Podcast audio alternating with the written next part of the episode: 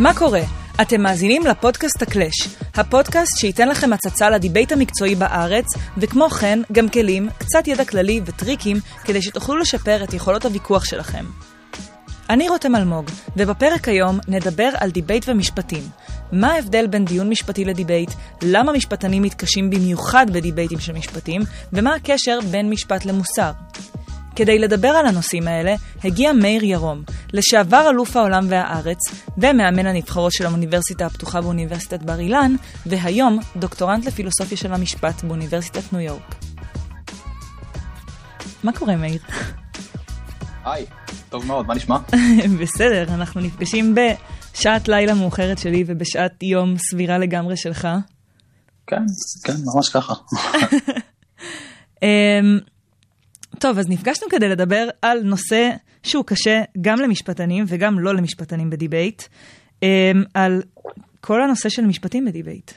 אה, מאתגר, מאתגר גם למי שאחרי דיבייט, אני יכול לומר. מה זאת אומרת? למה זה מאתגר אחרי הדיבייט? דפוס החשיבה של דיבייט אה, בכלל ודיבייט על משפטים ספציפית אה, מכוון אותך אליו או מייצר אצלך, יש לו הרבה מאוד יתרונות והוא מאוד מאוד תורם ברמה כללית, ברמה אישית, אבל יש לו גם, זה, זה מוד דיון מאוד מאוד ספציפי, שלפעמים חבר'ה מחוץ ל... נקרא לזה קהילה, קצת קשה להם לדעת איך לאכול את זה. אתן לך דוגמה באיזושהי אינטראקציה שהייתה לי בתואר השני. Mm-hmm. אז הייתי, הייתי חבר באיזשהו אה, סמינר, סמינר מחלקתי, זה נקרא קולוקיום, שמגיע כל, אה, כל שבוע איזשהו מרצה בכיר כזה או אחר, אני כולי סטודנט פישר אוניברסיטה פה ככה שנה ראשונה, סמסטר ראשון לתואר השני שלי, אה, ואנחנו מקבלים מאמר של איזשהו בחור, וזה תמיד כזה מעריכים work in progress. אה, וזה היה איזשהו פילוסוף מאוד מאוד מפורסם, שעובד בהרווארד, ובא mm-hmm. אלינו לתת איזשהו פייפר, ושלח לנו מראש את, ה... את המסמך שלו שבוע קודם, ואנחנו קיבלנו את זה לסטודנטים, והיינו צריכים לקרוא ולתת איזושהי חוות דעת.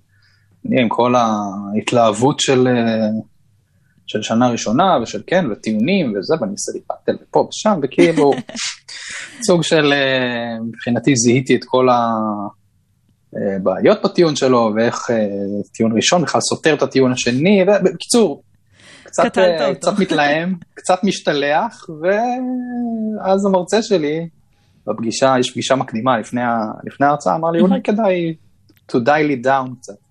אה, לקחת את זה בצורה קצת יותר, קצת יותר רגועה, קצת יותר קונסטרוקטיבית, אולי לא לחפש כל, אה, כל איזשהו פגם שאפשר למצוא בזכוכית מגדלת, וכן לנסות להבין את הרעיון הכללי.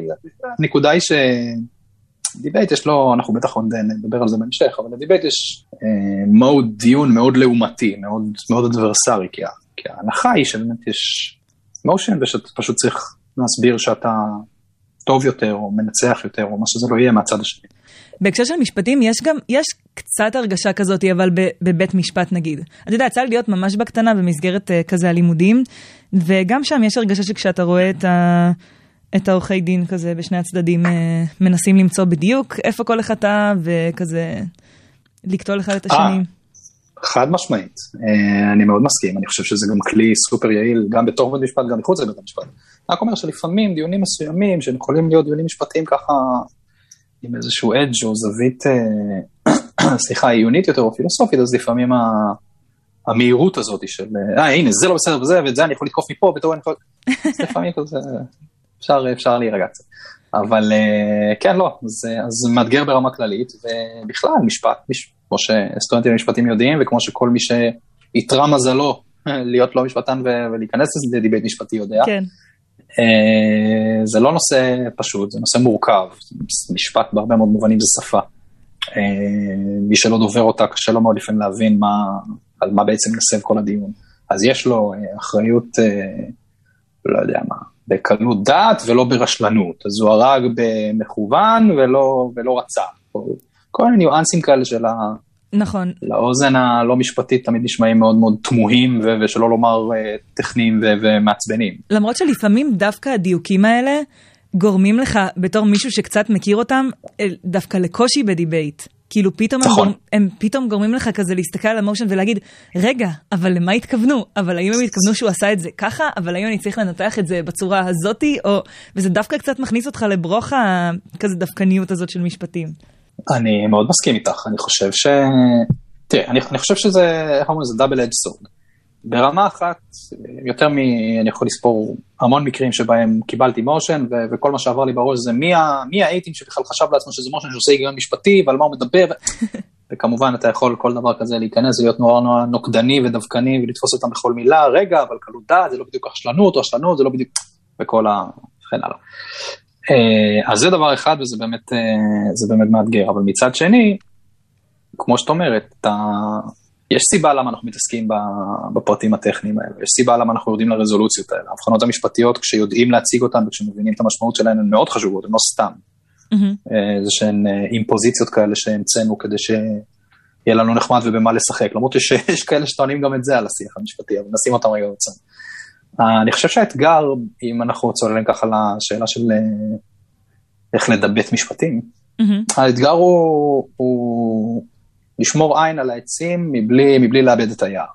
זאת אומרת, זאת אומרת, להיות מסוגל, כמו שאמרת קודם, להיות ער להבחנות, אבל לא להציף את המאזין או את השופט או את השופטת שלך במיליון פרטים טכניים, בלי באמת להראות את הקווים המקשרים מבחינה עיונית, מבחינה רעיונית ביניהם. Mm-hmm. בואי ננסה לחשוב רגע על מושן, סקרים מושבעים בדוגמה. כן. בסדר. זה מושבעים זה דיון קלאסי, כולם פחות או יותר מכירים אותו, לפחות כל מי שעשה שנה ראשונה בדיבייט. ואפשר כמובן לרדת שם לרזולוציות שנוגעות ליחס בין, את יודעת, פרוצדורות כאלה של הערכת ראיות מול פרוצדורות אחרות של הערכת ראיות, אפשר לדבר על ראיות פורנזיות מול ראיות לא... עכשיו, הדברים האלה כשאתה מגיע מתוך הז'רגון המשפטי, מתוך חשיבה המשפטית, עושים היגיון. אבל למישהו שלאו דווקא מה שהוא עשה שעה לפני הדיבייט זה לסיים לקרוא ספר או פסק דין, זה קצת פחות עושה היגיון, זה קצת פחות נגיש הסיפור הזה. ולפעמים עדיף להעלות קצת רמת הפשטה, לא להיכנס לכל פרט טכני, ולנסות להעביר, להעביר איזשהו רציונל. אומרת, במקום לדבר במילה המשפטית הטכנית הנורא מורכבת שנקראת פורנזי, מה זה בכלל כן. אומר, למה זה חשוב, אה? מסביר. יש סוג מסוים של ראיות שהן ראיות חפציות, כלומר הן קיימות במציאות, אפשר לגעת בהן. אוקיי, אלה ראיות שונות מראיות שאי אפשר לגעת בהן, לדוגמה עדות שמיעה. Mm-hmm. זו הבחנה שכל אחד יכול להבין. ואני חושב שהקושי והאתגר אה, לסטודנטים למשפטים, ובכלל, מי שמתעניין בתחום הזה ובקיא בו, זה להיות מסוגל לדבר את הדברים האלו בלי, בלי הערפול של השפה המשפטית, שלפעמים יכולה להיות קצת טכנית. ואיך אה, הצלחת. באמת להתגבר על הערפול הזה? הצלחתי נראה. אה, תלוי, תלוי אני. מחפשת תקווה. אז אני חושב שקודם כל הרבה, קודם כל להיות מודע לזה.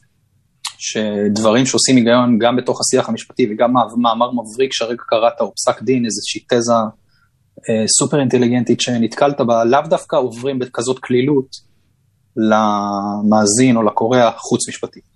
אני חושב שהדגש הוא להבין שמשפט זה באמת שפה. אה, ולהבין שדרושה בהתאמה עבודת תרגום, כשאתה מעביר טיעון מספירה משפטית לספירה חוץ משפטית. ממש צריך לתרגם את מה שאתה עושה. צריך להיות יותר ברור לגבי הנחת היסוד שלך, יותר ברור לגבי, כמו שאמרתי קודם, המונחים והמילים שאתה משתמש בהם, ובעיקר כל הזמן לחפש את השאלה, מה, מה הרציונל, מה ההסבר הכללי שחל פה, למה, מה, מה הטעם להבחנה הזאת, ולא פשוט לזרוק הבחנות, כן? כי יש הרבה מאוד פעמים אה, שאנשים פשוט, שוב, משפטנים או אנשים ש, שקרובים לתחום הזה, שמבחינתם אם הם אמרו חוק יסוד כבוד האדם וחירותו, שם כמובן נגמר הדיון, מה, מה יש לדבר, כן? כן, זה אז ברור. אם ל... גם כמובן שזה ברור, לאפשר או לא, או לחייב אה, עכשיו, אה, בואי ניקח דוגמה עדכנית, אה, לחייב את כל האנשים אה, במדינת ישראל בחיסון, ואם לא- לא, אז אה, להשית סנקציה פלילית, כן? לה- להפליל בקיצור כן. אי התחסנות.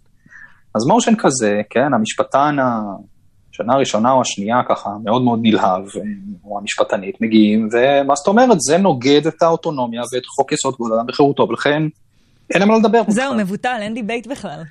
בטל ומבוטל, והממשלה שהעיזה להציע מיד לכלא. אה, וה- וכמובן שאת רובנו זה לא, אגב, גם רובנו המשפטנים, זה לא ישכנע, זה לא ישכנע בגלל ש, שאנחנו רוצים, רוצים לשמוע קצת יותר על מה, מה טיבה של האוטונומיה ש, הדובר או הדוברת מדברים עליה, מה זה אומר בדיוק האוטונומיה הזאת, איפה היא באה לידי ביטוי במקרים אחרים שאנחנו כבר מקבלים. ואיך אתה באמת מסביר את העומק הזה בלי לרדת לרזולוציות כאילו יותר מדי? שאלת אה, מיליון הדולר. אה, כמובן שזה עניין של איזון, עניין של מידה, עניין של, אה, של, של ניסיון הרבה פעמים, אבל זה, זה המון עניין של תרגול, אם לומר את האמת. כלומר, בראש ובראשונה הייתי אומר לדוברים, תהיו מודעים לכך שזה שאת או אתה מבינים הבחנה מבריקה, משפטית או אחרת, עוד לא אומר שאנשים חיצוניים לכם מבינים אותה, ושנית, להיות מסוגל לכתוב את הנקודות ממש בבולטים של שתיים, שלוש שורות, שכל אחד, גם אם הוא עכשיו uh, הבן דוד שלך בן 12 אה, יוכל להבין אותה. אז להגיד לו, אנחנו מקבלים את זה שיש ערך מאוד מאוד חשוב לאנשים לשלוט באופן אה, שבו החיים שלהם מתנהלים. האופן שבו החיים של בני אדם מתנהלים, הרבה מאוד פעמים תלוי בצורה ישירה במה קורה לגוף שלהם. אז יש קשר מאוד מאוד הדוק בין איך אתה רוצה לחיות את חייך, ואיך אתה יכול לנהל את חייך, לבין השימוש שאתה עושה בגוף שלך. אנחנו מקבלים את הדבר הזה בעוד המון המון צורות אחרות. Mm-hmm. אנחנו נותנים לך חופש כאן וחופש פה ולבחור את זה ולבחור את זה. ולכן אני, אני טוען שבמקרה הזה האוטונומיה שגם מעוגנת בחוק יסוד ולא סתם, היא חשובה טה-טה-טה-טה, והנה איך זה מתבטא במקרה הזה. זאת אומרת, את הכל ממש לשבור לצעדים הברורים ביותר, הלא טכניים, הגדולה היא להעביר את הרעיונות המורכבים בצורה שהיא לא טכנית. איך נגיד לא משפטנים יכולים לצבור את הידע בשביל דיבייט? או לעשות דיבייט משפטי טוב? אה, וואלה, שאלה מעולה. קודם כל אני חושב שיש אנשים שלגמרי הצליחו לעשות את זה.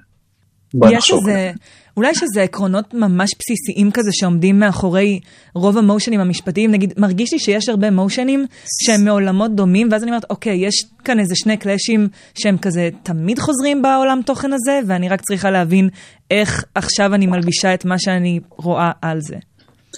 נראה לי שהאתגר ב... בספירה המשפטית הוא שהיא פשוט מאוד מאוד רחבה. אז להגיד על משהו שהוא motion משפטי זה קצת, זה קצת tricky. כי קחי לדוגמה motion על הגבלים עסקיים, או על הגנה על צרכנים, או על class action, על... אה, נו, איך זה נקרא? אה, תביעות אה, של קבוצה, ברכה לי המילה. אמ, אה, ייצוגיות כאלה? ייצוגיות, כן. בדיוק, תודה. אה, כן, המומחה המשפטי הגדול, תובנות ייצוגיות. בסדר, אתה כבר כמה שנים בניו יורק, אפשר לשכוח עברית. כן, בהחלט. אה, אז אני אומר, אז מושנים כאלה, או מושנים מהכיוון הנזיקי, כן, התרשלות או כן או לא, או מושנים מהכיוון הפלילי. אז uh, את יודעת, האם כן או לא יש עבירת חשלנות בפלילים, או מורשנים מהכיוון של uh, פרוצדורות משפטיות, מושבעים כן לא. כן. מה שאני מנסה לומר הוא שלהגיד מורשן משפטי זה להגיד הרבה מאוד דברים ביחד, זה דבר אחד. Mm-hmm. דבר שני, uh, שאני חושב שחשוב לדעת, זה כמובן להכיר פחות או יותר את, ה, את השיטה שבה אתה מתדיין, אז אני מצפה מדיבייטורים, וגם ציפיתי בעבר מדיבייטורים שלמדו אצלי, שאת הבסיסים, כן, מי שכמובן רוצה להיות תחרותי וכן הלאה, את הבסיס המינימלי לדיון על מערכת המשפט הם אמורים לדעת, הם אמורים לדעת מה זה ביקורת שיפוטית, הם אמורים לדעת את ההבדל בין שיטת משפט שהיא קונטיננטלית, כלומר מה שקורה במדינות מסוימות באירופה, בעיקר צרפת, איטליה, אוסטריה וכדומה, אה, לבין שיטת משפט מקובל, שזה מה שיש בישראל, אם כי בישראל היא קצת, אה, קצת יצור כלאיים השיטת משפט, אבל נוטה יותר לכיוון המשפט המקובל, mm-hmm. או לפחות התעצבה יותר על בסיס המשפט המקובל. אה, ויש, אז אני אומר, יש סוגי הבחנות מסוימים שאתה פשוט חייב להכיר, זה דבר אחד. זאת אומרת, השליטה הבסיסית במושגים בתחום היא הכרחית. שנית, יש אה, גם דברים שהם כמובן common knowledge וגם אותם צריך לדעת, כן? אז לדעת שיש הבדל בין רף הוכחה בפלילי לרף הוכחה אזרחי, זה, זה חיוני לדיבייט. אתה, בלי זה יהיו מושנים שאין שום סיכוי שתצליחי לעשות צורה משכנעת. כן. אה, אז קודם כל ההבחנות הבסיסיות בתחום. שנית, גם רגע, סליחה שאני עוצרת אותך, אבל נגיד על כן. כל ההבחנות הבסיסיות האלה, יש משהו, לא יודעת, כאילו אני רוצה להגיד סדנה, או משהו שממש כזה מוכן עם הדברים האלה לדיבייטור המתחיל? הייתי אומר תואר במשפטים, אבל אה, לא... גם ככה כבר 60% מהליגה בתואר במשפטים. כן, אז מבחינתנו גם משהו מצוין. לא, אבל ברצינות. אה, תראי, כמו, כמו כל עולם תוכן, יש לך, יהיו לך את הבלוגים, אני בזמנו כתבתי בלוג, למרות שקצת הפסקתי אה, להפעיל אותו, פשוט כי אין לי זמן. אה, אחרים כתבו לפעמים, לעקוב אחרי אנשים רלוונטיים, טוויטר, פייסבוק, שמתעסקים בזה, ככה ללמוד את זה, ללמוד את זה מהרגליים, לצערי אין לי... זה לא שאני יכול להפנות לאיזושהי, את יודעת, מחברת בחינה גדולה כזאת לדיבייטורים שתיתן להם את כל הידע המשפטי, והאמת היא שזה גם לא ברור שזה רע, כי, כי בסופו של דבר יש חשיבות לצבירה של הידע הזה ממקורות שונים, ולא... כל אחד יביא איתו, יביא איתו את, ה, את המקורות שהוא פגש, את, ה, את הדרכי אימון וכן הלאה שהוא אה, נתקל בהן, אבל השורה התחתונה היא קודם כל לעקוב אחרי עיתונות, mm-hmm. לעקוב אחרי מומחי תוכן, יש לא מעט כאלה בפייסבוק, אה, או בטוויטר לצורך העניין, ומדי פעם גם אה, לרענן עם אה, עיתונות בינלאומית, אז יש, יש, זאת אומרת, יש לא מעט מגזינים שעושים את זה, והאמת היא שאם יש זמן ו, ועניין, אז גם לקרוא פסקי דין בולטים. פסקי, חלק מהפסקי דין, בעיקר של העליון, אולי חלק מסטודנטים במשפטים עכשיו יתרעמו על מה שאני הולך להגיד, אבל אני, אני חושב שזה נכון, הם קריאים לחלוטין. אפשר לקרוא אותם, הם מנוסחים בצורה טובה, בעיקר כשאנחנו מדברים על דברים עקרוניים. בדיוק הייתה התגובה שלי, שמה שבאתי להגיד, שאפילו, לא יודעת, לי בהתחלה זה היה ג'יבריש לחלוטין. למרות שעדכניים, נכון. ככל שעובר הזמן, אבל יש שופטים קצת יותר עדכניים באמת, ואפשר למצוא דברים אה, סבירים. כן, בהחלט, וגם, אתה, תשמעי, גם אתה יכול לקרוא פסק דין ברמות שונות של הבנה, אני לא מצפה שסטודנט שהוא לא סטודנט למשפטים יקרא פסק דין ויפיק ממנו את כל ההלכות מיד ואת הרציו וכן הלאה. אני כן מצפה שאת איך מתדיינים, את, אפילו את המוד של הדיון, את הצורה של איך טוענים את הטענות, איך נראה טיעון, טיעון משפטי, מה השופטים חושבים שרלוונטי לעשות ומה הם חושבים שלא רלוונטי לעשות. כל הדברים האלו אלה דברים שגם תוך קריאה של עשרה פסקי דין, לאט לאט, שוב, בהנחה של פסקי דין אה, טובים ולא לא כאלה שנורא נורא טכניים או כתובים לא טוב, שיש גם כאלו, אבל בהחלט אפשר למצוא, ולדעתי אין היום מאמן בליגה שאת תפני אליו ותבקשי ממנו חומר משפטי ולא יוכל, לא יוכל לעזור. Mm-hmm. אז זה, זה עניין של להתחיל את זה דרך הרגליים. אני, אני באמת מדגיש, אני חושב שזו הפעם השלישית או רביעית שאני אומר את זה, אבל זה באמת, אני באמת חושב שזה קריטי להבנה, משפט זה שפה. וכדי לדבר שפה, פשוט צריך, צריך just to practice it, אין, אין דרך אחרת. אתה לא תבין את זה באיזושהי רמה אבסטרקטית, ואז תיישם, כי אתה צריך לראות איך זה מתנהג, על ה... איך זה עובד, מה שנקרא בשטח, כן. דרך הרגליים. ואוקיי, הנושא הבא שרצינו לדבר עליו, זה הקשר בין משפט למוסר. עכשיו, אני לא אשקר לך.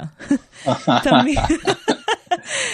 תמיד כשמגיעים לפילוסופיה... זה ככה, קאזואלי מצאתי לי. בדיוק. כן, עכשיו, אוקיי, כן, תמיד כשמגיעים למשפט פילוסופיה. כן, תמיד כשמגיעים, אוקיי, באופן כללי כל אחד מהם בנפרד הוא קשה לי והוא מרגיש לי כבד, אבל אז כשאנחנו עשינו את השיחת הכנה ואמרנו, אה, משפט ופילוסופיה, הייתי כזה, אוקיי. תחזיקי חזק. אני מוכנה. כן. אז, אז מה הקשר? אה, מה הקשר בין משפט לבין מוסר? אז אני אתחיל בזה שאני אומר ש... אה, אני אפתח בהתנצלות, ובזה שהדוקטורט שלי מתעסק בתחומים מאוד קרובים, ולכן אני מאוד, אה, זה מאוד מעניין אותי. אז אתה התנצלת שהנושא מעניין אותך? כן, כי אני, בגלל מה שאני הולך להגיד עוד רגע, אנשים ישמעו אותי מדבר פה בלהט על סוגיות שהן אבסטרקטיות וזה, אז הסיבה היא שזה באמת, זה קרוב לליבי, ואני אני גם חושב שזה באמת חשוב, ואני אנסה גם להסביר לה. אה, אז קודם כל, הקשר בין משפט לבין מוסר הוא סוגיה בוערת מזה המון זמן אה, בפילוסופ... בפילוסופיה של המשפט.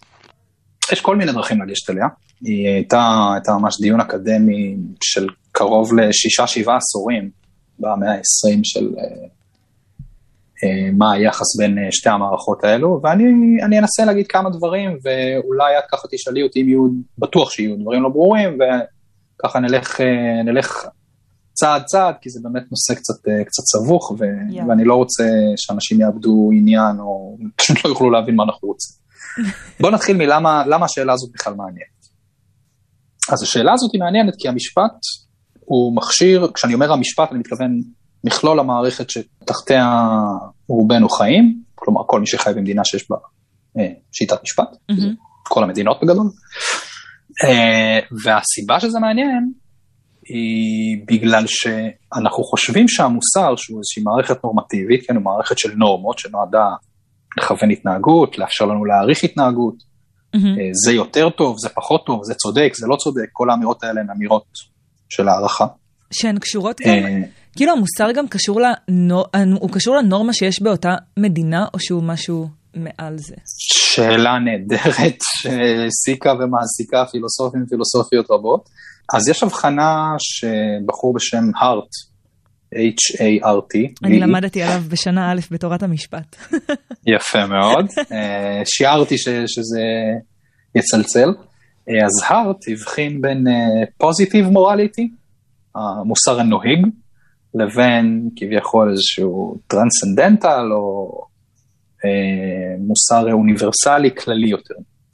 אה, יש אנשים שמתווכחים עם ההבחנה הזו, ואומרים שהיא לא כל כך אה, מדויקת, אבל הנקודה היא שבדרך כלל כשמדברים על אה, מוסר אז אפשר לדבר עליו בשני אופנים, האופן האחד זה באמת מה רוב האנשים המיידיים, אלה האקטואליים שאנחנו מכירים, אה, חושבים על משהו, ואז בעצם מוסר הופך להיות כמו סוג של אמון הציבור כזה. כן. הם הופכים להיות די קרובים, ואפשר לדבר, כמו שפילוסופים בדרך כלל מדברים, וזה על מוסר ברמה של ממש כללים שהם כללים שהם אה, אוניברסליים, הם בלתי תלויים במה האדם חושב עליהם, זאת אומרת, אוכלוסייה שלמה יכולה להתנגד לכך שסתם אני זורק. זה לא מוסרי להרוג תינוקות, וזה עדיין לא יהיה מוסרי להרוג תינוקות. זאת אומרת, זה לא פונקציה של מה האדם או הרבה אנשים חושבים, אלא זה פונקציה של קוואט אנקוואט מה נכון. כן. אני לא רוצה להיסחף פה עם אנלוגיות, אבל יש גם כאלה שאומרים שהחוקים אה, המוסריים הם לא שונים מחוקי טבע, הם פשוט חוקי טבע שפועלים על סוגים אחרים של גופים. אז אם חוק פיזיקלי פועל על גופים מטריאליים, mm-hmm. חוקים מוסריים פועלים על אוטונומיה, על מה אנשים בוחרים לעשות. זה האנלוגיה. אפשר לקבל אותה, סליחה, אפשר לא לקבל אותה, אבל הנקודה היא שצריך לזכור שיש שתי רמות בעצם בכל דיון מוסרי, אה, בוודאי כשמדברים במשפט. והיא הרמה המיידית של מה אנשים יקבלו, ואז אמרתי, שם זה קצת מתכנס למושג העמום, וה... יש, יש קרוסייד ידוע נגד אמון הציבור, אני חושב שזה מושג שאומר כמעט כלום. אבל אם הוא אומר משהו, אז הוא אומר משהו באזור של מה אנשים יהיו מוכנים לסבול, או לספוג, מבחינה מוסרית, מה יזעזע אותם נגיד. אוקיי. Okay. אז זה דרך אחת להביא מוסר. והדרך השנייה היא באמת הדרך הקצת יותר אוניברסלית אבסטרקטית הזאת של אה, מה, מה נכון באמת לעשות, בהנחה שיש דבר כזה. ואז שם יש גישות רלטביסטיות, זאת אומרת, האם המוסר הוא יחסי, האם הוא תלוי חברה, האם המוסר הוא אוניברסלי, האם המוסר הוא אובייקטיבי או סובייקטיבי, יש דיונים מפה עד הודעה חדשה, אותם אפשר לשים שנייה אחת בצד. אז זה לגבי השאלה שלך, שהיא באמת שאלה טובה ומורכבת, וקשה לעשות קשה לעשות את הצדק, זו באמת שאלה מאוד מאוד רחבה. אוקיי, אז מה שרציתי לומר קודם הוא שהיחס במשפט למוסר הוא משנה, מאחר שבגלל שאנחנו כל כך עסוקים בפרקטיקה של להעריך חקיקה, פעולות שהממשלה עושה, פסקי דין, להעריך מוסרית אני מתכוון, עולה השאלה האם יש איזושהי חובה שכל חוק, באשר הוא חוק, יהיה לו איזשהו מינימום איכות מוסרית. כלומר, האם למה אני חושב שמוסרי או לא מוסרי לעשות, צריך להיות תרגום ישיר במשפט. זו בעצם השאלה. עכשיו, זה נשמע נורא נורא עמום, אז בואו נעשה את זה קונקרטי. כן. בוא נגיד שבחברה מסוימת אנשים חושבים שהומוסקסואליות זה איום ונורא. אוקיי. בסדר? זו עמדה מוסרית. היא עמדה שמעריכה פעולות אנושיות על בסיס נורמות. ואפשר לשאול, ואנשים אכן שאלו, האם זה שהרבה מאוד אנשים חושבים שמוסרי או לא מוסרי לעשות משהו, צריך להנביע שגם למשפט יהיה משהו לומר עליו. אז דרך אחת שהמשפט יכול לומר משהו על מוסר, היא לחוקק. נכון? באים לפרלמנט, מצביעים חברי קבוצת הרוב, ועובר חוק. ואז גם שם ממשיכות השאלות, כי נשאלת השאלה, האם מכך שחוק הוא לא מוסרי, נובע שגם צריכה להיות איזושהי פגיעה בתוקף המשפטי שלו. אז הדוגמאות הקלאסיות בהקשר הזה זה בדרך כלל משטרים, אה, משטרים מושחתים או עריצים, כמו דרום אפריקה של האפרטהייד, כמו המערכת הנאצית, כן? כן. הטענה היא זהו, אני, ש... אני רגע עוצר אותך לשאול שאלה, כי זה פתאום קפץ לי לראש.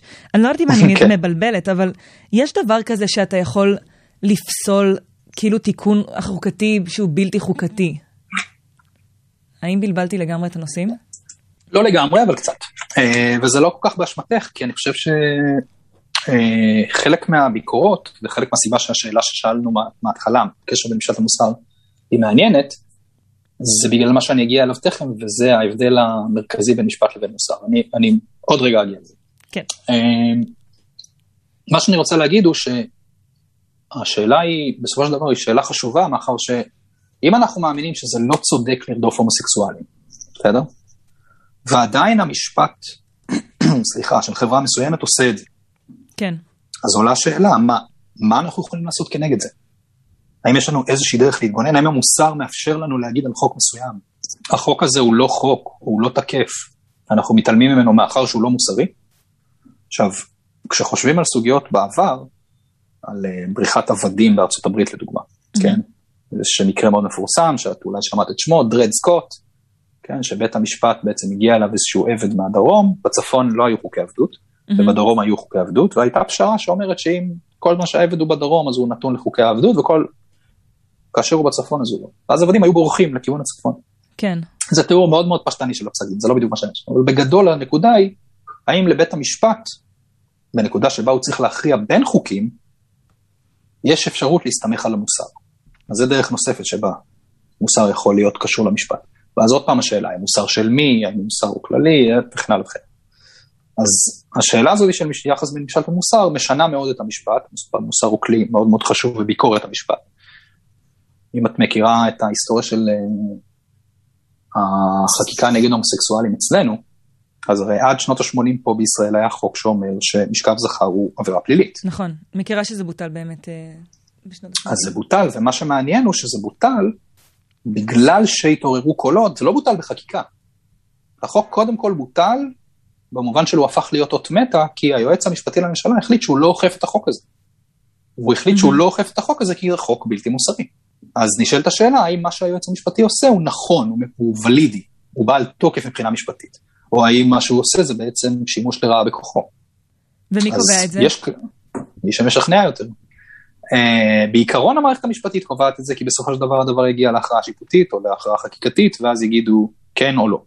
Mm-hmm. אבל זה, זה איזשהו ongoing struggle, זה השאלה האם המוסר והמשפט הם קשורים, או יותר נכון באיזה אופן הם קשורים, היא שאלה שמשליכה על המון המון המון פעולות שהמדינה עושה, על, על האופן שבו המשפט מתעצב, על איך שופטים מקבלים החלטות בפסקי דין, אה, אז היא שאלה מאוד מאוד חשובה. ולגבי מה שאמרת קודם, היא גם, וזה זה, אני חושב אולי האיטרציה היותר מודרנית שלה, צריך לזכור, ופה ההבחנה הקריטית, מוסר הוא מערכת שמתפתחת בצורה של קסטום, בצורה של מנהג. כלומר, כלומר... אין לך מישהו שיושב איפשהו ומחוקק את המוסר. זה איזושהי, איזשהו תהליך ארוך, כן, שהוא קהילתי, גם כאילו בדיוק קהילתי. קשור לה, גם לחברה ולנורמות שמתפתחות בחברה, והמשפט קצת מתפתח איתה כזה, ובהתאם אליה. נכון מאוד, בדיוק ככה, אבל בניגוד למוסר, והנקודה פה היא שהוא נעשה ללא יד מכוונת, הוא סוג של שוק חופשי, של איזושהי בנייה, כמו שפה, כן? איך שפה נבנית או מתפתחת. אז היא צומחת תוך כדי שימוש וליטוש, וליטוש מחדש, ואז מישהו חושב משהו ומישהו מגיע עם איזושהי תזה עדכנית על המוסר, והמוסר מתפתח, ואנחנו מגלים עוד ועוד דברים וכן הלאה וכן הלאה. המשפט, וזה הקו החיתוך החשוב, mm-hmm. הוא מערכת נורמטיבית שמשתנה on demand. הפונקציה שלה היא להיות מסוגלת להכווין התנהגות, כשאני בוחר לשנות את ההתנהגות הזאת. זאת אומרת, למשפט יש פונקציה שאין לה מוסר והיא חקיקה, ומאחר שהמשפט הוא עובד on demand, ההנחה היא, לפחות בדמוקרטיות, שהדמנד הזה צריך לשקף את הרוב. אבל מה הבעיה עם המוסר? שלרוב אין שליטה על המוסר. מה מוסרי או לא מוסרי לא בהכרח תואם את דעת הרוב. וזה בעצם מה שמייצר את הקלאש הבסיסי והמרכזי בתוך שאלות כמו לדוגמה אה, דוקטרינה של אה, תיקון חוקתי בלתי חוקתי. כי בעוד שהדוקטרינה הזאת היא דוקטרינה משפטית לא מוסרית, המתנגדים לה טוענים בעצם שהיא באיזושהי צורה כופה ערכים מוסריים, אבל בדלת האחורית. זאת אומרת, הם אומרים, הרי יש ניתוק בין המשפט לבין המוסר. משפט הוא המשפט, המוסר הוא המוסר, מכך שמשהו מוסרי או לא מוסרי לא נובע שהוא משפטי או לא משפטי, זאת mm-hmm. הבחנה מקובלת, גם מאוד אינטואיטיבית, כולנו מבינים אותה. נכון? המשפט לפעמים נוהג בצורות שאנחנו חושבים שהן לא מוסריות. נכון. ועדיין הוא משפט, עדיין הוא נאכף, עדיין הוא בתוקף. אז מה שאומרים המתנגדים לסוג כזה של דוקטרינות, בין אם דרך ביקורת שיפוטית או בכלל, הם אומרים, מה שאתה מנסה לעשות, שאתה שם דוקטרינה כמו תיקון חוקתי בלתי חוקתי, זה אתה מנסה להכניס את המוסר, אתה מנסה לכפות אותו עליי בדרך חיצונית. וזה, אבל למה שלא, כן אבל למה שלא לא ירצו באמת, למה שלא ירצו אבל שיהיו ערכים של מוסר, או שיהיה קשר בין השניים? כאילו זה נשמע לי, זה קצת קשה, כי פתאום זה נהיה לי מסובך, אבל, אבל זה כאילו מרגיש לי משהו שכולנו רוצים. זו שאלה מצוינת. שיהיה, כאילו שמוסר יהיה חלק מהמערכת המשפטית. או, אז זה נכון ולא נכון. כי, אוקיי, אני אתחיל בלמה אני חושב שאת צודקת. אני חושב שאת צודקת כי התפיסה הרגילה של בני אנוש היא שהמשפט הוא מכשיר שאמור להיות לו, אמורה להיות לו איזושהי הגינות בסיסית. יש לו קוד מסוים, הוא מתנהל בפורמה מסוימת, הוא מצריך פרוצדורות מסוימות, השפה בו היא מסוימת. אה, ככה השופטים לובשים גלימות והם יושבים על כס ויש בתי משפט והם גדולים וארכיטקטונית הם מרשימים. אז יש איזושהי הדרת כבוד למשפט. נכון. ובמקביל המשפט לפעמים אחראי לזוועות הכי גדולות שהאנושות ידעה.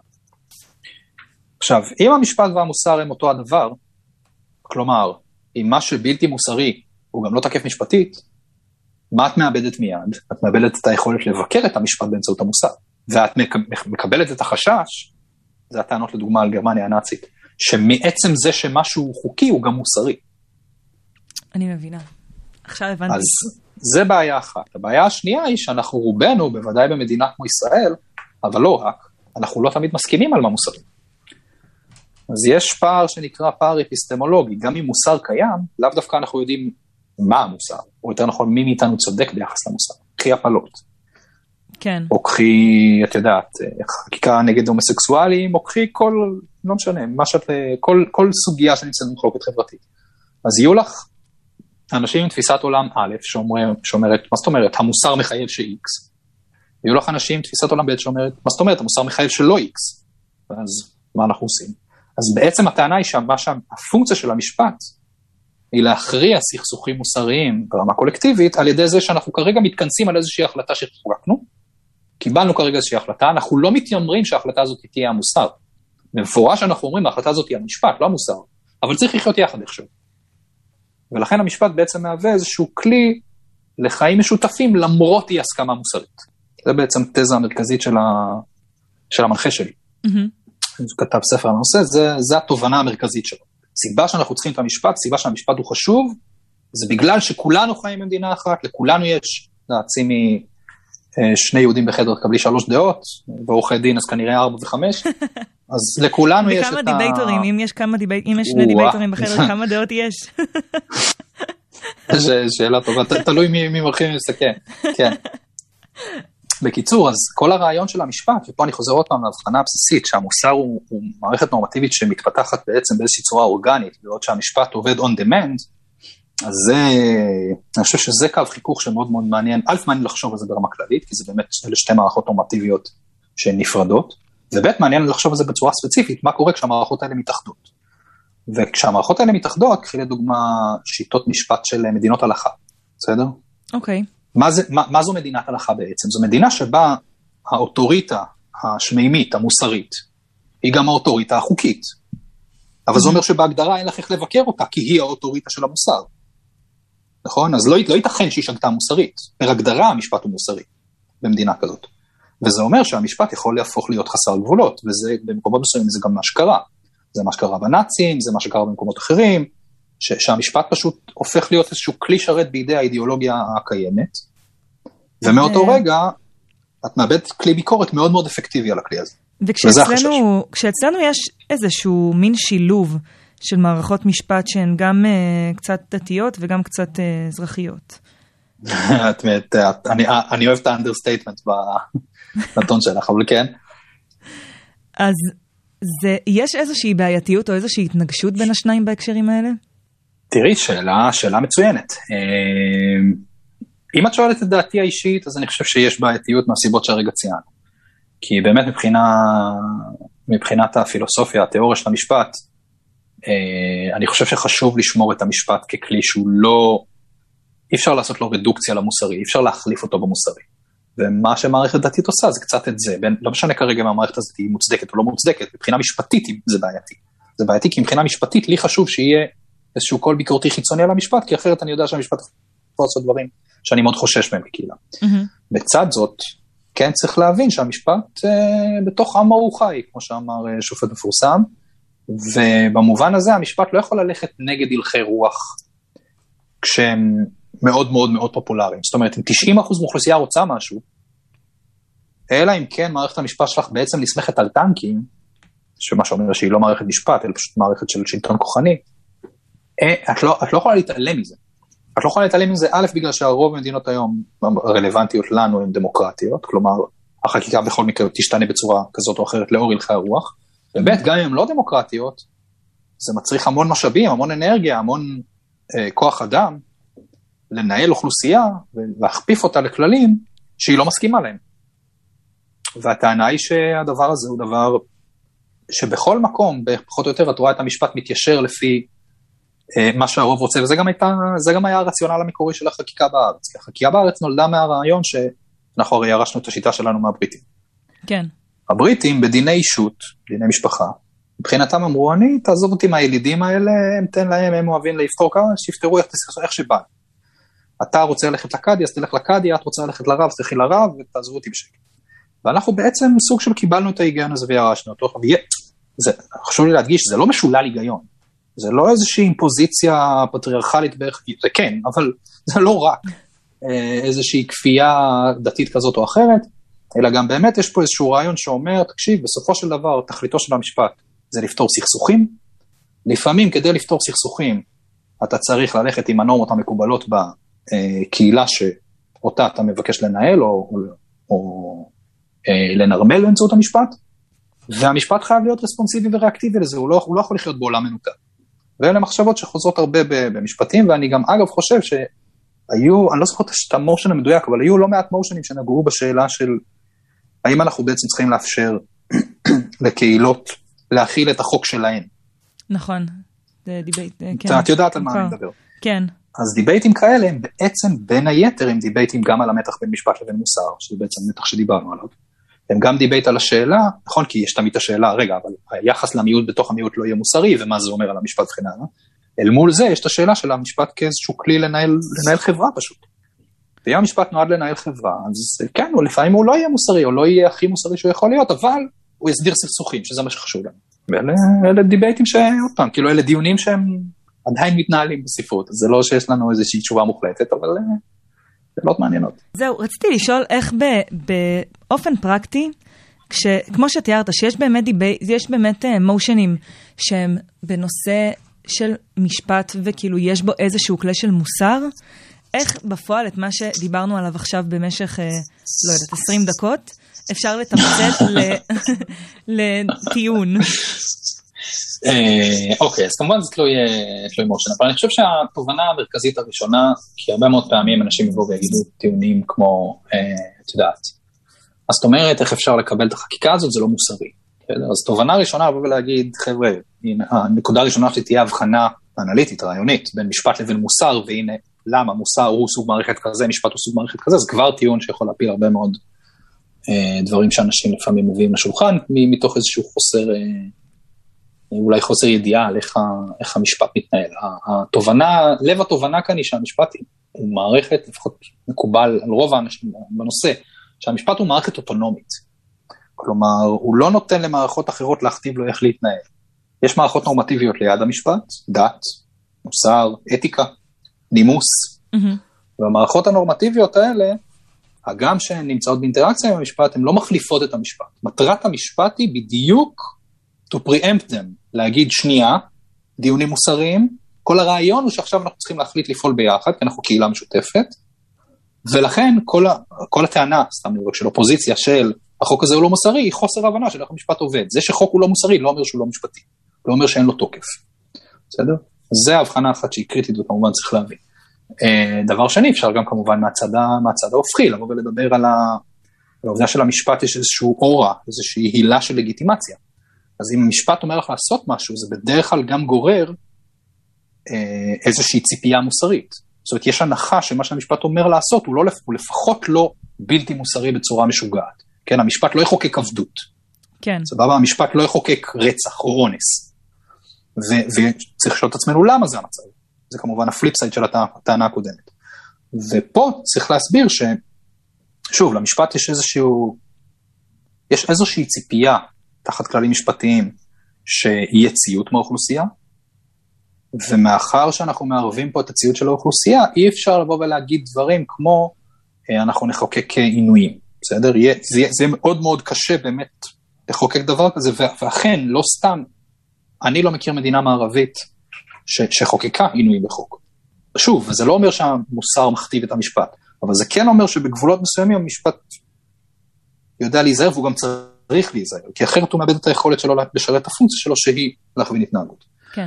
אה, אז אני חושב שאלה דרכים. אפשר לחשוב גם על יותר, אבל צריך, אולי צריך איזושהי דוגמה שתפקס אותנו אם יש לנו איזשהו מושן. Oh. יופי, אז הגענו בדיוק ל, ל, לרגע המושן, לרגע ניתוח המושן כן. בפודקאסט. אמ, אוקיי, אז בהכנה דיברנו על ה motion אה, של רובין הוד, מה... אה, מהתחרות. אה, נכון, נכון, נכון. רגע, מה היה הניסוח המדויק? כן. אז info slide. אם יש לך נוסח זה יעזור. info slide, אנחנו רחוק. כן, כן. אז רובין הוד הוא פושע במאה ה-21, בעיר המערבית נוטינגהם, אשר גונב מהעשירים... המערבית? מה הכוונה מערבית?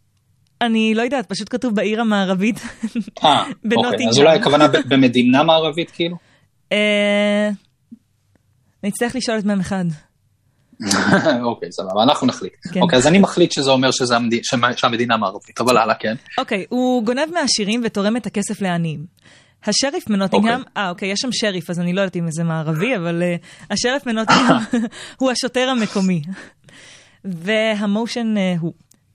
בהינתן ההזדמנות לתפוס את רובין הוד, והוודאות שאף אחד לא ידע אם תיתן לו לברוח, בית זה, בתור השריף מנוטינגהם, יסגיר את רובין הוד. אז האם אתה מסגיר את רובין הוד? בתור השריף. האם אנחנו מסגירים את רובין הוד בתור השריף? אוקיי, אה, יאללה, בוא נעשה פרפ. יאללה. קדימה, אני אפתח איתך כל פרפ אה, שאני, כמו שאני פותח תמיד. אה, על מה המושן הזה? מה, מה הוא רוצה מחיינו? מה הבעיה בעולם? חשבתי אתה הולך להגיד לי רוצה, רוצה כמה דקות שקט ואז תחזור לדבר. לא, אני לא מאמין בכמה דקות שקט. אה, אני מאמין, לא סתם, אם צריך אז אפשר, אבל אוקיי, אז בואי, בואי נחשוב רגע בכל יש לנו פה אה, מה שמכונה, מה שהצעירים קוראים לו דיבייט שחקן או פרספקטיבה, נכון? נכון. אה, ואנחנו, נראה לי הדבר הראשון שאנחנו צריכים להבין זה האם אנחנו מדבטים את מה שהשחקן הזה עושה, או את מה שאנחנו חושבים על מה שהשחקן הזה צריך לעשות, שזה לא אותו הדבר. הוא בית זה באמת? בתור השריף. אוקיי, סבבה, אז זה כן, אז זה מושן שהוא פנימי לאג'נט, לעושה. סבבה. אוקיי, אז בואו בוא ננסה לחשוב רגע מה, מה בעצם יש לנו פה על, על הפרק. על מה, על מה בעצם המושן הזה. אוקיי, אני אנסה פשוט לזרוק רעיון. קווים כלליים מאוד, כן, כן, בוא, בוא, אני בכוונה מגרה את, ה... את המחשבה, גם של עצמי. אוקיי, אז נראה לי שהייתי מנסה לחשוב אה, על מה, כאילו, מה שריף רוצה, מה הוא יקבל אולי אם הוא... מה, מה האינטרסים שלו בתור שריף? אולי הייתי, מנסה, אולי הייתי מנסה לחשוב גם על מה המשמעות של רובין הוד בתור רובין הוד במקום ובזמן הזה. אבל okay, אוקיי, אני... ואז יש לנו בעצם את המאה ה-21 והעיר המערבית וכל זה. נכון. Um, אבל אני כאילו מנסה לכפות על עצמי לחשוב על משהו משפטי, אבל לא, אני לא, עוד לא, לא שם. על, על, על, על, זה, זה, או, אז הנה, את יודעת משהו? אולי נעשה רגע איזה ברקט. אה, זה דבר, לדעתי, לא נכון לעשות במושנים שכאילו זועקים שהם משפטיים, מיד לחפש מה הניתוח המשפטי. תנו לזה, תנו לזה לגדול אורגנית, זה יגיע. לא צריך להתחיל, אוקיי, זה מושן שחייב להיות בו קלאש משפטי, ולכן בואי בוא, בוא נפרק את המושן ונראה לאן הוא לוקח אותנו. כי אני חושב ש... בעוד שאני כמובן מסכים איתך, אני חושב שנכון יותר להגיע לשם מהניתוח של, ה, של המקרה עצמו. אז האופן שבו אני רואה את המושן הזה הוא מושן, כמו שאמרנו, מושן שחקן. יש לנו פה צד אחד שאפשר אה, לקרוא לזה אה, ידבק לסאבסטנס או לתוכן של העניינים, וצד שני שידבק. לפרוסיג'ר או לאופן ההליכי שבו כביכול אמורים דברים כאלה, נכון? יש פה איזשהו מפגש בין מחויבות כביכול לאיזושהי אה, פעילות אה, אלטרואיסטית mm-hmm. מצד אה, אדם מסוים, שאנחנו, אגב, אולי היינו חושבים עליה כמוסרית, okay. אוקיי. ומה משמעותה בכללים משפטיים, כי הרי אם אנחנו מדברים על שריף, אז ההנחה היא שיש לו איזשהו Outlook משפטי. זאת אומרת, הוא מסתכל באיזושהי צורה חוקית על הסיטואציה. נכון. נכון? זה breakdown ראשוני סביר לנו? כן. אוקיי, אז עכשיו בואי נתחיל, בואי, בואי נתחיל לעבוד מזה. אז אנחנו, אנחנו אלה שאמורים לכלוא אותו או לא לכלוא אותו? טוב, זה לא באמת משנה. מה, איזה צד אנחנו? כאילו, מה, מה ה motion בדיוק אומר? כן לכלוא אותו או לא לכלוא אותו? אה, אני בעד לא להסגיר אותו. סבבה, זה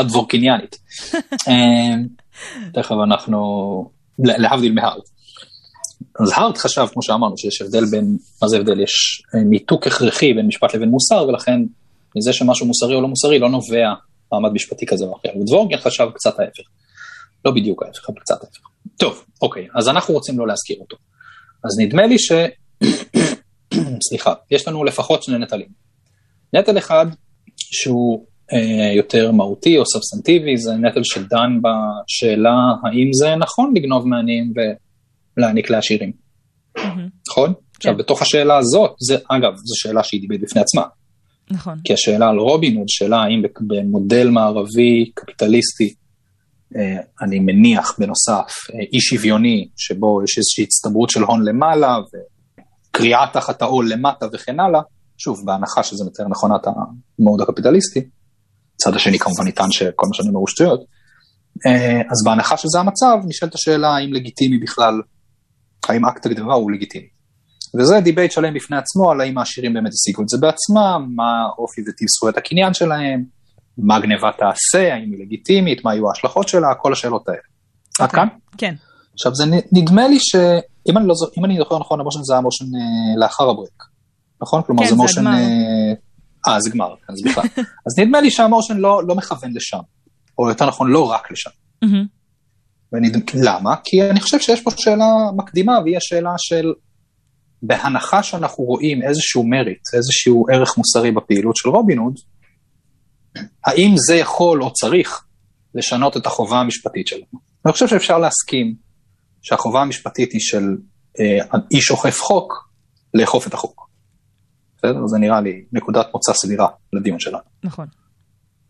כן? לא, את נראית לי כזאת חצי חושבת.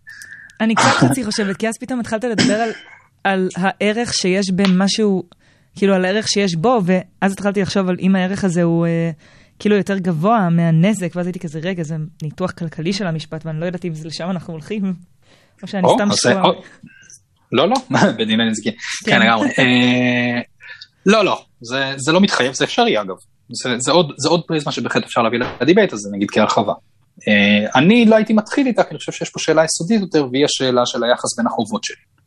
אז אני חושב שמה שהמושן מכוון אותנו לדון בו, הוא היחס בין החובה שלי כאיש שאמון על אכיפת החוק, לאכוף את החוק, mm-hmm. לבין החובה שלי לא לעשות דברים שסותרים את צו מצפוני, שפוגעים בערכים מוסריים uh, בצורה קשה וכן הלאה. סבבה? כן. נדמה לי ששם שם clash מרכזי של הדיבייט. ואם זה המצב, אז השיחה הקודמת שלנו הופכת להיות מאוד מאוד רלוונטית. אז קודם כל יש שאלה של למה הפרספקטיבה המשפטית שלי לא יכולה לקבל לתוכה שיקולים מוסריים, נכון? Mm-hmm. את זוכרת שדיברנו על חיים כהן, היועמ"ש, שהחליט להפסיק אה, לאכוף חקיקה נגד הומוסקסואלים? כן. זה הרי מקרה אנלוגי בדיוק. מה שקורה הוא שיש פשע, פשע הזה מבוצע בניגוד לחוק קיים, ועדיין אנחנו בוחרים שלא לשנות את החוק, אלא בהינתן החוק הקיים לעשות to carve an exception, כן? לעשות כזה מין, טוב, את זה אני אחליק כזה. כן. נכון? Mm-hmm. ואז נשאלת השאלה, מה, מה מערך השיקולים שמוביל אותי, ש, שחל על סוג כזה של החלטות? אני חושב שזאת בעצם השאלה המרכזית בחצי הראשון. אוקיי. Okay. אז עוד פעם, אפשר להיכנס פה לניתוחים עצמם, אבל אני חושב שיותר חשוב להבין את המסגרת הדיונית. המסגרת הדיונית היא כזאת שבו, היא כזו, סליחה, שבה סתם, קחי עכשיו ממשלה ראשונה. ממשלה, ממשלה ראשונה היא זאת שאמורה להגיד שאנחנו לא נאכוף? כלומר שאנחנו לא נכניס אותו לכלא? Um, לא, אני, אז, אני אז מניח... ממשלה ראשונה היא רוצה, היא תסגיר, היא תסגיר את רובין הוד. אנחנו אופ אחד. אוקיי, אז בעצם הקו העקרוני של הממשלה הראשונה, האמירה הגדולה שלהם היא, חבר'ה, אל תבלבלו משפט ומוסר. גם אם אני קונה את כל קו האופוזיציה עכשיו, שזה הדבר הכי בלתי מוס, קפיטליזם זה לא מוסרי וזה לא בסדר וטטטי וטטטה, זאת שגיאה, גם משפטית וגם מוסרית, להניח שבגלל שמשהו מוסרית הוא נכון או לא נכון, גם משפטית הוא אותו הדבר. בראש ובראשונה צריך לשים פה הבחנה חדה בין מה המוסר דורש מאיתנו לבין מה המשפט דורש מאיתנו. כי אם אנחנו מזהים אותם, אנחנו בעצם מאבדים את היכולת לבקר את המשפט. ואז יש לך ממש קו שלם שכבר אמרת אותו, עכשיו את צריכה להתחיל לפרוט אותו לטענות ולהוכיח אותו. כן. נכון? כן. ומהצד השני, הטענה כמובן תהיה, רבותיי, בעוד שהמשפט והמוסר הם מערכות נפרדות, זה לא אומר שהן לא חולקות לפחות מינימום. הפשעים החמורים ביותר שנעשו באנושות נעשו בחסות המשפט ובעידודו. למשפט יש פוטנציאל אדיר to mobilize, ל- ל- להזיז, ל- לתמרץ, to energize, אה, אה, את המאמץ הקולקטיבי של המכונה שנקראת מדינה כנגד אינדיבידואלים, ואם המוסר לא ישמש בלם מיידי, לא באוויר, כן? הקו של, של הממשלה שמולנו רוצה להיזכר 30 שנה במשפטי נירנברג אחרי שהשואה קרתה. לא, זה לא איך שהיחס בין משפט למוסר מתרחש. היחס בין המשפט למוסר חייב להיות יותר דיאלקטי, כי אחרת אתה פשוט מאבד יכולת לשלוט באחד הכלים הכי הרסניים שהאנושות המציאה. אז בעצם יש לך פה שתי אמירות עקרוניות מאוד מאוד מאוד חזקות, שאותן צריך להתחיל לפרוט. ולהראות איך הן מתכתבות ביחס בין הזווית המשפטית שלך לבין הזווית המוסרית שלך. כמובן, זה, ככה אני הייתי ניגש לזה ברמה הראשונית. כן. לא יודע אם זה עושה היגיון, אבל תגידי לי את. האמת שעכשיו אחרי כל מה שדיברנו עליו זה ממש עושה לי היגיון. זה גם אפילו, זה אפילו מרגיש לי ש... זה אפילו מרגיש לי שבהסתכלות על הרבה דברים בחיים בלי קשר לדיבייט, אז כל מיני מחשבות שחשבתי בצורה, לא יודעת, בסיסית כזאת, פתאום אני אומרת, אה, אוקיי, זה ההיגיון מאחורי, מאחוריהן. וואלה, מגניב. מה, תתייחס למשהו מסוים או שבכללי? קצת הנושא הזה של, של אזרחים שלוקחים את החוק לידיים, אז היו כמה מקרים כאלה. אוי, נו, הנה, גם נהיינו, נהיינו אקטואליים, יפה, שאלה, שאלה מעולה. בדיוק, אתה מבין? ואז, זהו, ואז פתאום זה עלה לי, ואני כזה, בראש, אני אומרת, ברור שאזרח לא צריך לקחת את החוק לידיים, אבל אני אומרת, הנה, זה מה שעומד מאחורי המחשבה הזאת. יפה, נכון מאוד, והאמת היא שאני חושב שלפה גם יש עכשיו את ה... בטח שמעתם המשפט של אה, הבחור הצעיר מארצות הברית, שירה ב... כן? הרג, הרג שני מפגינים ופצע עוד אחד. ויצא זכאי. ויצא זכאי. Uh, בניגוד למה שמדווח בתקשורת הישראלית, לפחות ככה ראיתי, זה לא היה סיפור של גזע בצורה ישירה, הוא לא הרג אנשים ש... הוא לא, זאת אומרת, הוא לא ירה באנשים שהיו שחורים, הם היו לבנים, אבל ה... לא שזה כמובן מפחיד באיזושהי צורה מהסיפור, אבל הנקודה היא שזה לא, לא גזעי בצורה מיידית, אבל זה כן גזעי ברמה, ברמה רחבה יותר, כי, כי ההפגנה שהוא הרי הגיע ממדינה אחת, מעיר אחת לעיר אחרת, חמוש ברובה סער, רובה סער, כן, תביני, פה לחיילים לא נותנים לצאת עם אה, נשק הביתה, שם אזרחים מגיעים לערים אחרות עם רובה סער. אתה כן, קונה בפיצוצייה. זה, זה נאמר, לולא זה היה עצוב זה היה מצחיק. והוא הגיע להפגנה של, אה, אני חושב, אה, חבר'ה של Black Life Matters, אם אני לא טועה, והיא הייתה הפגנה נגד אלימות משטרתית, ומה שקרה הוא שחלק מה, מההפגנה הזאת התלקח, היה שם איזשהו מיעוט שהיה, שהיה אלים לדעתי, זאת אומרת מהמפגינים, התחיל להצית או, או, או להרוס רכוש וכן הלאה. והוא הגיע עם עוד איזושהי, אני לא יודע אם לבדו או עם עוד אנשים, אבל הוא היה שם בין היתר כביכול כדי להגן על הרכוש. Mm-hmm. השד יודע למה, אבל זה, זה המצב. עכשיו, זאת סוגיה מעניינת להשוות אותה עם סוגיות כמו נגיד המקרה האחרון שהיה עכשיו, שיף אני חושב? כן, עם ארי שיף. נכון? יפה. אז זה מעניין להשוות את זה עם מקרה כזה משתי סיבות. אחד, החוק בארצות הברית הוא לא זהה לחוק בישראל. החוק בארצות הברית הוא קצת יותר מתירני בכל מה שנוגע להגנה עצמית, מסיבות אה, שאגב מעניינות בפני עצמן, אבל שים אותן רגע בצד, סיבות היסטוריות בעיקר. אבל גם כאן, סליחה, אפשר לראות את היחס בין המוסר הקהילתי, פוזיטיב מורליטי, מה, מה הקהילה חושבת שלגיטימי ואיך החקיקה מתעצבת. זה גם קשר מעניין במשפט למוסר, שוב, שם אותו רגע בצד. אבל אל מול זה את יכולה לראות גם את השוני החוקי בין ישראל לבין מה שקורה שם, וגם את השוני הפרטיקולרי בנסיבות של המקרים. כי הרי כשמישהו בא ונכנס אליך לשטח, ב- בוודאי ובוודאי אם זה בקדושת ביתך, אבל גם החצר המיידית שלך, או השדה שלך שהוא מקור הפרנסה שלך, או לא משנה מה שזה יהיה, אנחנו לא נמצאים באותו סצנריו, מבחינה משפטית, של אדם ששם את עצמו באזור עימות כי הוא החליט שהוא הולך להגן שם על עסקים. למתבונן מבחוץ, הוא אומר, אה, הנה, שם אה, זיכוב, פה הרשיעו, או להפך, ועכשיו, במשפט, בשפה המשפטית, בחשיבה המשפטית, the devil is in the details, הניואנסים הם הכל. אז זה מאוד מאוד משנה, לדוגמה, האם אתה נייח ואתה ברכות כפולות פסיבי בתוך ביתך ובאים עליך אה, לכלותך או, או לגנוב לך או מה שזה לא יהיה, לבין אם אתה שם את עצמך מראש בסיטואציה שהיא מועדת לפורענות, ואז אומר, אה, רק הגנתי על עצמי. זה, זה קצת אנלוגי למצב שבו בן אדם משתכר, מכניס את עצמו לתוך איזשהו בלאגן, אז אומר, טוב, מה אתה רוצה, הייתי שיכור, כאילו. טוב, אוקיי, אבל כבודו יכול להבין שלולא הוא היה משתכר ונכנס, אז, נכון? כן. ובאותו האופן, כך אפשר לטעון, כבודו יכול להבין שאם הוא לוקח AR-15, רובה סער, להפגנה של Black Lives Matter, עניינים יכולים לצאת משליטה ולא ברור למה הוא עושה את זה. זה, אז זה מה, נכון זה חוק שברמה- ידוע שאקדח אה, יורה במערכה השלישית. נכון, יפה, אמרו אמרו חכמים אה, לפנינו, ו- כן, כן. לגמרי, וצדקו. זה, עם זה אני מסכים.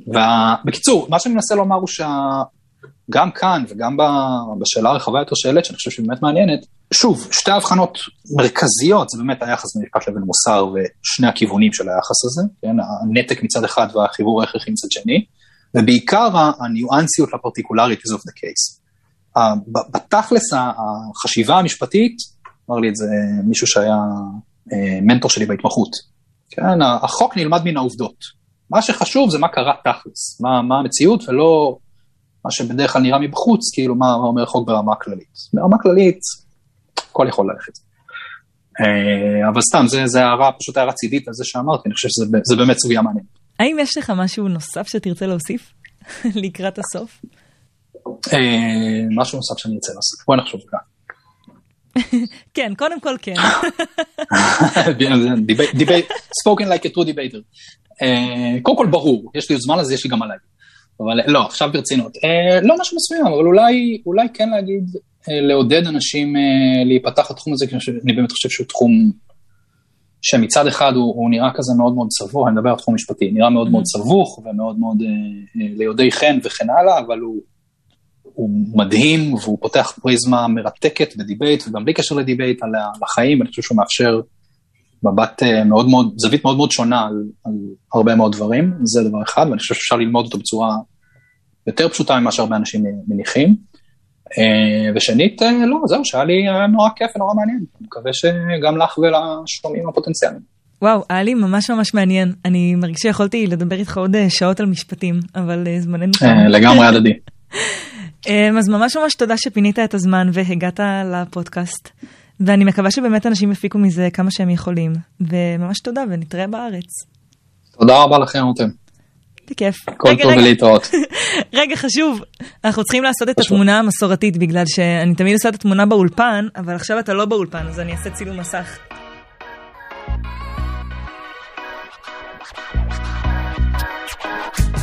עד כאן הפרק שלנו להיום. אני רותם אלמוג.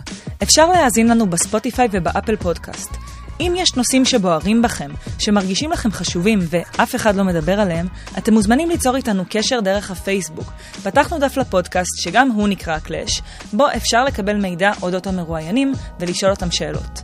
תודה גדולה למאיר ירום שהיה פה היום, תודה לעמיחי אבן חן על העזרה והליווי המקצועי, ונתראה בפרק הבא.